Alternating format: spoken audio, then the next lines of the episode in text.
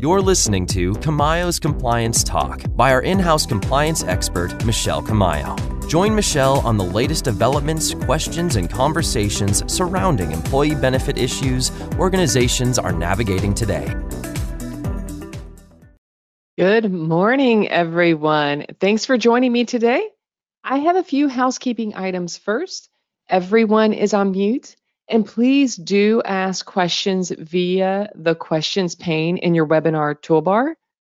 And as always, a recording and a copy of the slides will be sent in the post webinar email that usually we get out in the next day or two, uh, probably by this afternoon. I am Michelle Camayo. I'm the compliance leader here at Bolton IMA. We work with employers on a daily basis. We're having these practical discussions with employers, which means I'm not giving legal advice. We're just having a discussion, talking about the pros and cons, what's new out there, and so forth. There are a lot of emerging laws, ordinances, or guidance and regulations so this is just my disclaimer to be diligent with your updates throughout the month as um, or before we get to the next Camayo's compliance talk. And the objective today is just help employers address or solve compliance concerns and issues that are most meaningful to you, our audience members. Having that said that, we are now with Ask Michelle podcast. It's a new half hour format. You can ask Michelle at boltonco.com at any time throughout the month, and then I will read your question and provide the answer on air. All right, so compliance chatter. This is what I've heard in the past month since we've discussed before. So, the first thing I want to say is there's some great news. Small employers can now apply for that COVID 19 supplemental paid sick, li- sick relief grant. The portal is open. We talked about this several months ago because one of the laws that was passed last year created a committee or a grant relief program in a committee that would then administer the grant relief and it's available now. It's only for small employers. It's employers between between 26 and 49 employees that provided COVID supplemental paid sick leave between January of 2021 and December of 2022. I've provided the link here is California or caspsl.com and I also provided some notes, some notes on what are qualifying businesses. So it has to be a small business. You have to be a C corp or S corp uh, or um, a limited liability company partnership or limited partnership operating before 2021 or June of 2021. You have to be currently active and operating. And again, you had to have had 26 to 49 employees between January 1 of 2021 and December 31st of 2022. You will need to provide documentation that you actually did provide the supplemental paid sick leave during that time period. So you'll want to be prepared for that. But the website is open, the portal to apply is open, and you can visit that site to learn more about eligibility requirements and what you need to apply.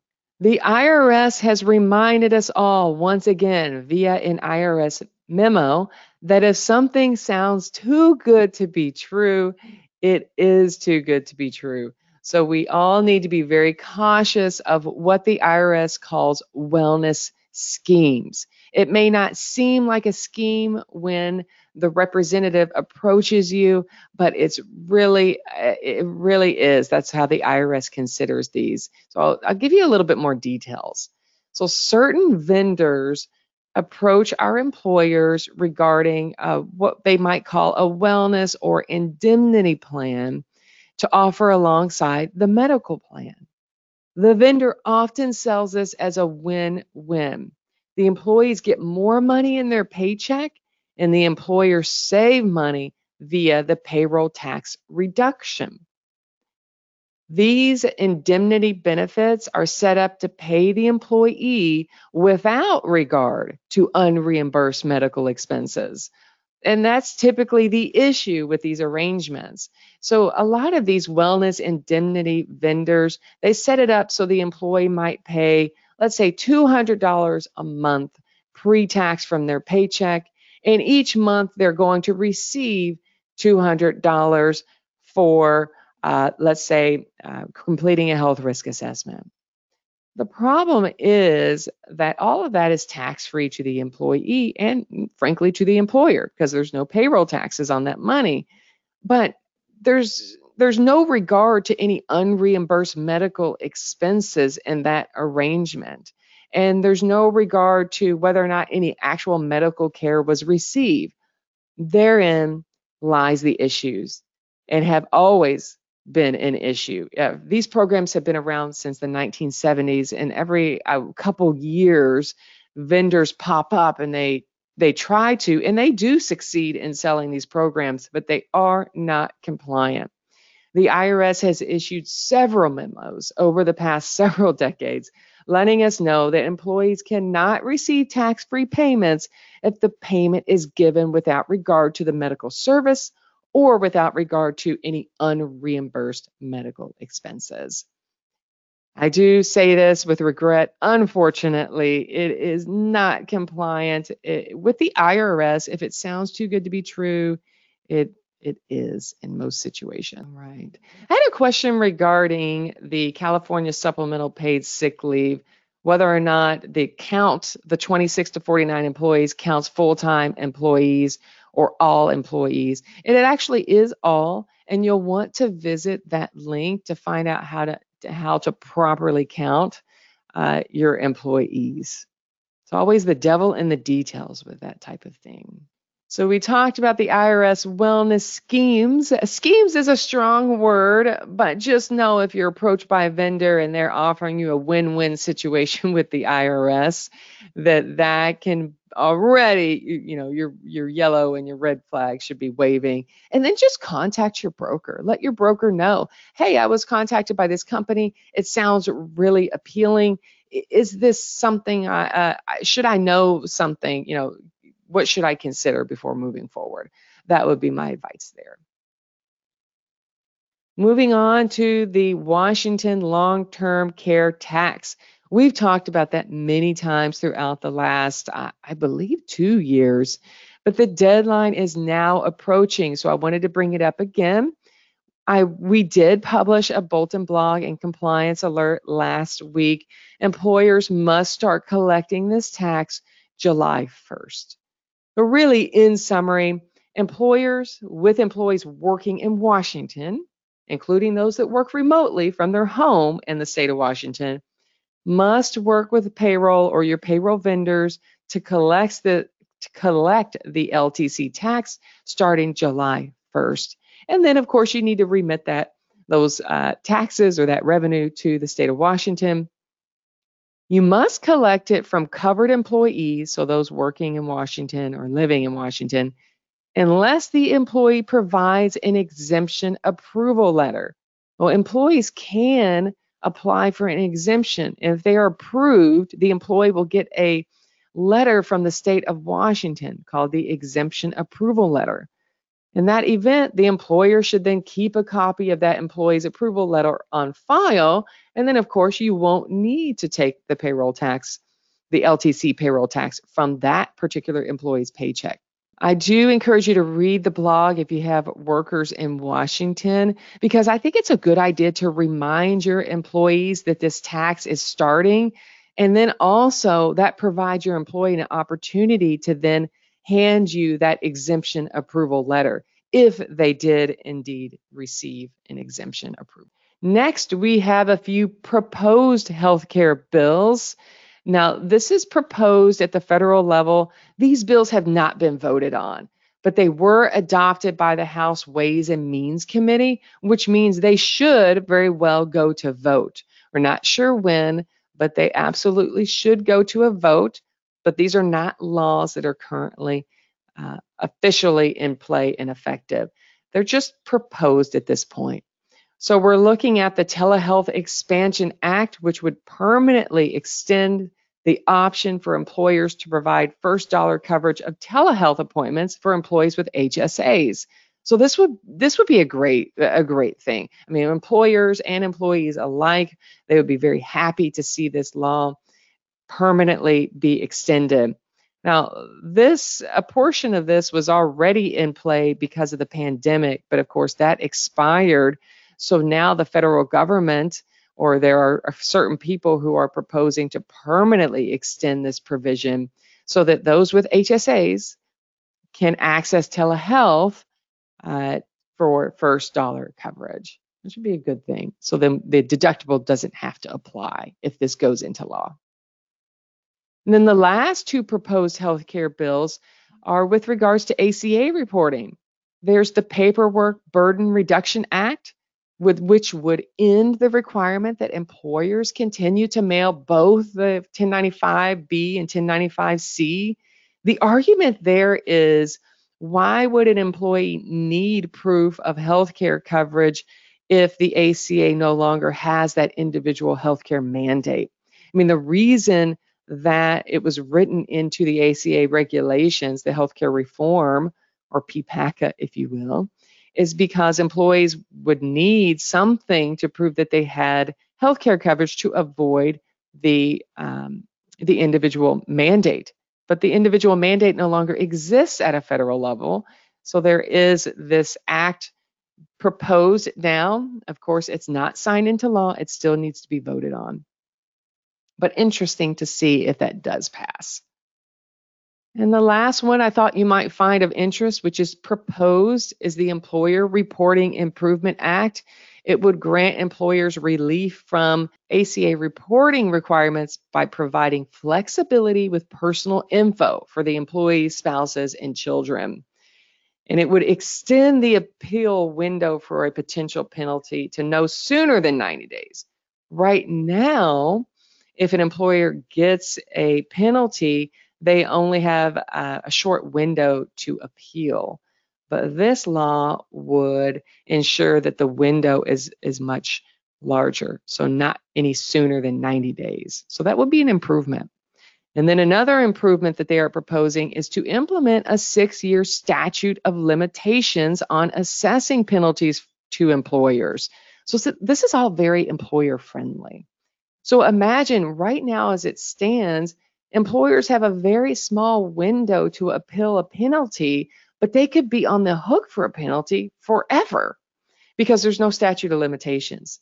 So I, I, we all really like this this proposed Employer Reporting Improvement Act, but we'll need to see what happens. So more to come on that. If these bills are passed into law, Bolton will promptly publish an alert so that you are aware. Colorado employers, please take note of new employment laws. This is something that came across my desk. I often check Fisher Phillips' website to see what's new with employment because here at Bolton, we're insurance brokers, so we often deal with uh, group benefit laws or group insurance laws.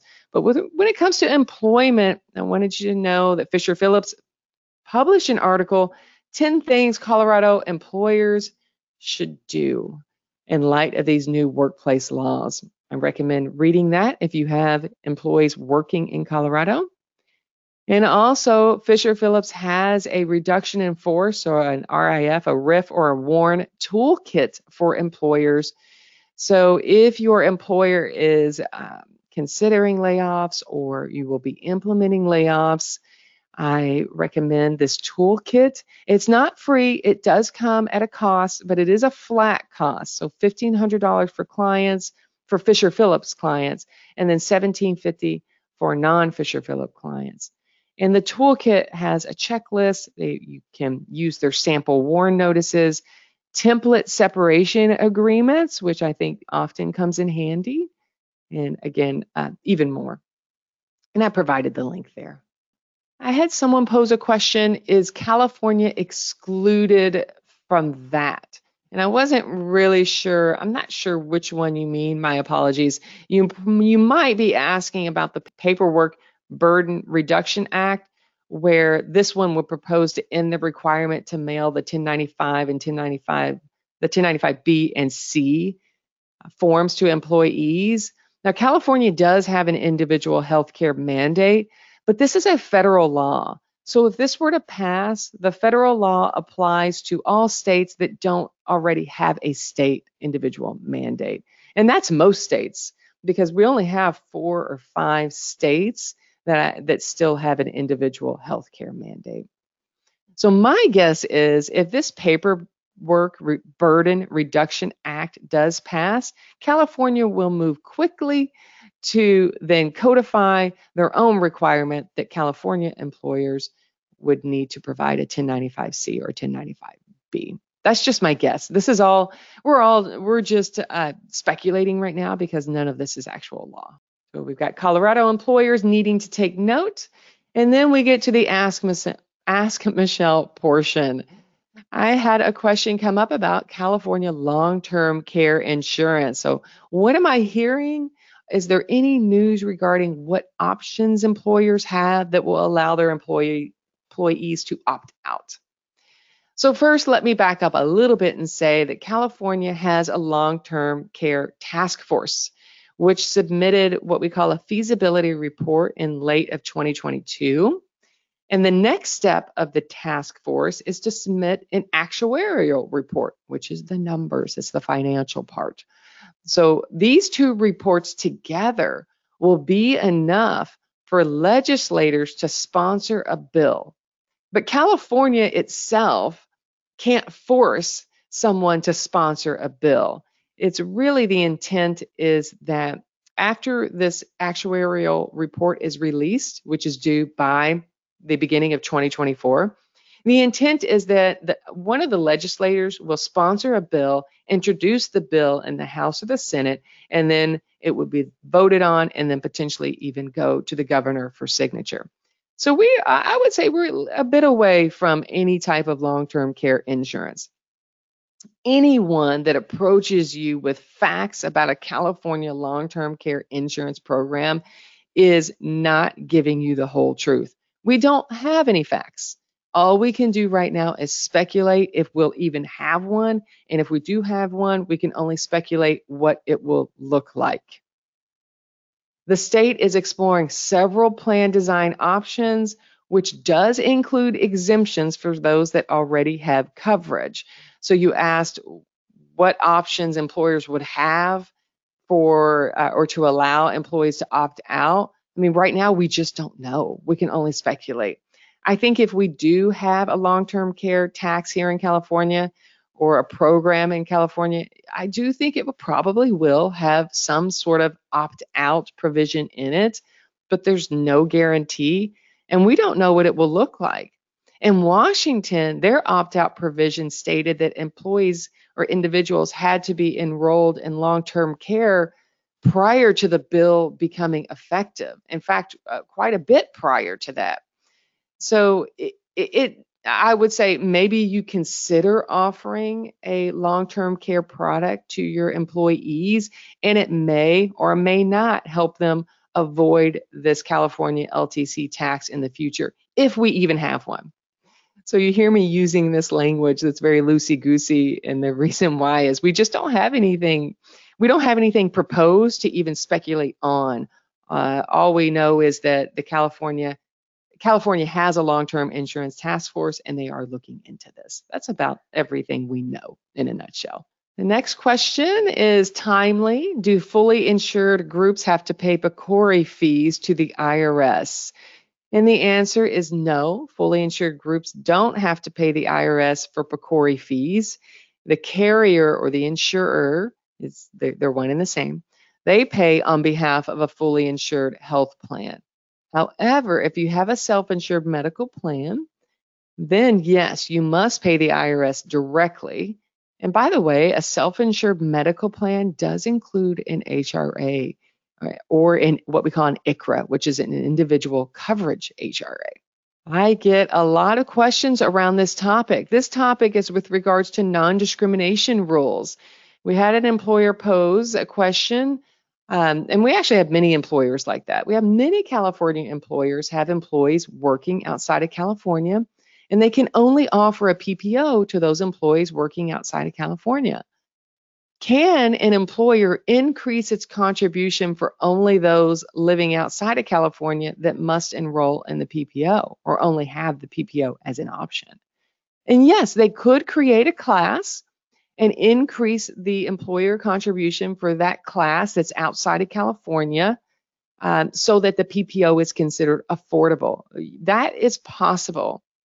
Uh, but the plan still has to pass non-discrimination testing, which is required by the IRS. And, and there's no 100, 100% accurate way to know if the plan will pass without testing. Although I will say we can speak generally and uh, one of the general statements I make is that it's important to know where your HCIs are located in this in this scenario. So if most of the non-California employees are HCIs, which is your highly comped individuals, and they are enrolled in the plan, this would be a more likely scenario for a failed non-discrimination test. But if there's a good mix of HCIs and non-HCIs enrolled outside of California, then it will be less likely to pose an issue when you perform non-discrimination testing. The bottom line is that the only accurate way to know if this does pose an issue is to test your plan. And that must be done each year regardless. So I would say if if you're not familiar with non-discrimination testing, if you've never tested your plan for non-discrimination, then just know that it is required by IRS regulations that you test each year. Uh, so I would go ahead and test. And we're just switching topics over to bereavement leave in California. Someone uh, sent me a question and that they had heard the bereavement pay changed for California, that it is now five days paid from three days effective January 1 of 2023. Is this correct? Well, I, I don't know about from three days to five days, but I can tell you that California passed a new bereavement leave law that went into effect January of 2023, and it applies to employers with five or more employees. So covered employers must provide eligible employees with up to five days of leave upon the death of a family member. If you're wondering if you're a covered employer or what um, constitutes an eligible employee, I have provided the link there to the California Civil Rights Department, so CRD, and they have a, a very nice section on this, including facts that can give you more information there. Well, that is it. I don't see any questions posed in the toolbar, but feel free to submit now if you'd like.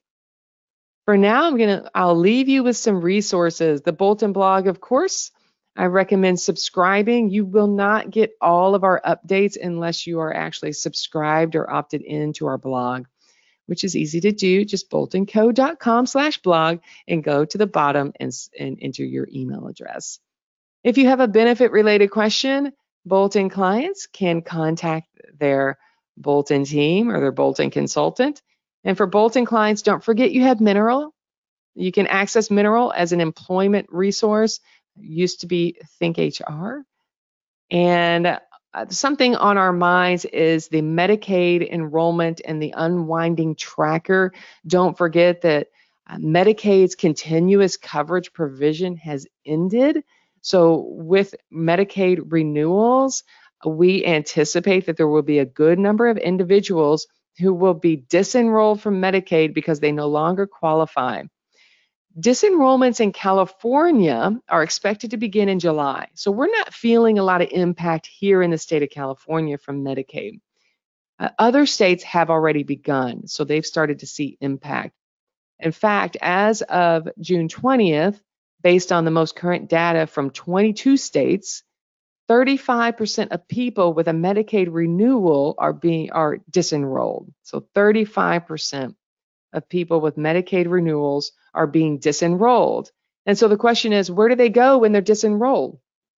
Well, they have the option to join your group health plan uh, as a qualifying event, or of course, they can go into the individual marketplace. And so that's why it's important for employers just to kind of note that this is happening behind the scenes because you have may have more than you would normally expect. You may see more employees approaching you in July and thereafter in the state of California to say, "Hey, I was uh, I'm no longer eligible for Medicaid. I'd like to join the group health plan." So just just FYI. I do have a few questions here, so I'll take those before we sign off today. We had a question about is COVID pay of any amount completely over? Yes, to my knowledge, well, I can say with certainty, yes, eh, federally, COVID pay is over. There, there, we're not in any type of um, dates where someone could take, let's say, COVID leave right now and then expect reimbursement of that leave. The pandemic is over at the federal level, so there's no more COVID pay left there. There might be some municipalities or, or cities that still have some type of COVID pay that you could, uh, an employee could submit for, but I, I wouldn't know with regards to that. California supplemental paid sick leave is over, yes. And that has been over since the beginning of the year. And a question about the bereavement leave for California. Someone had asked, I thought the bereavement leave is to allow for five days off for bereavement. Okay, yes, that part is accurate if you're a covered employer. But the company doesn't have to pay them separate from PTO that the employee has available.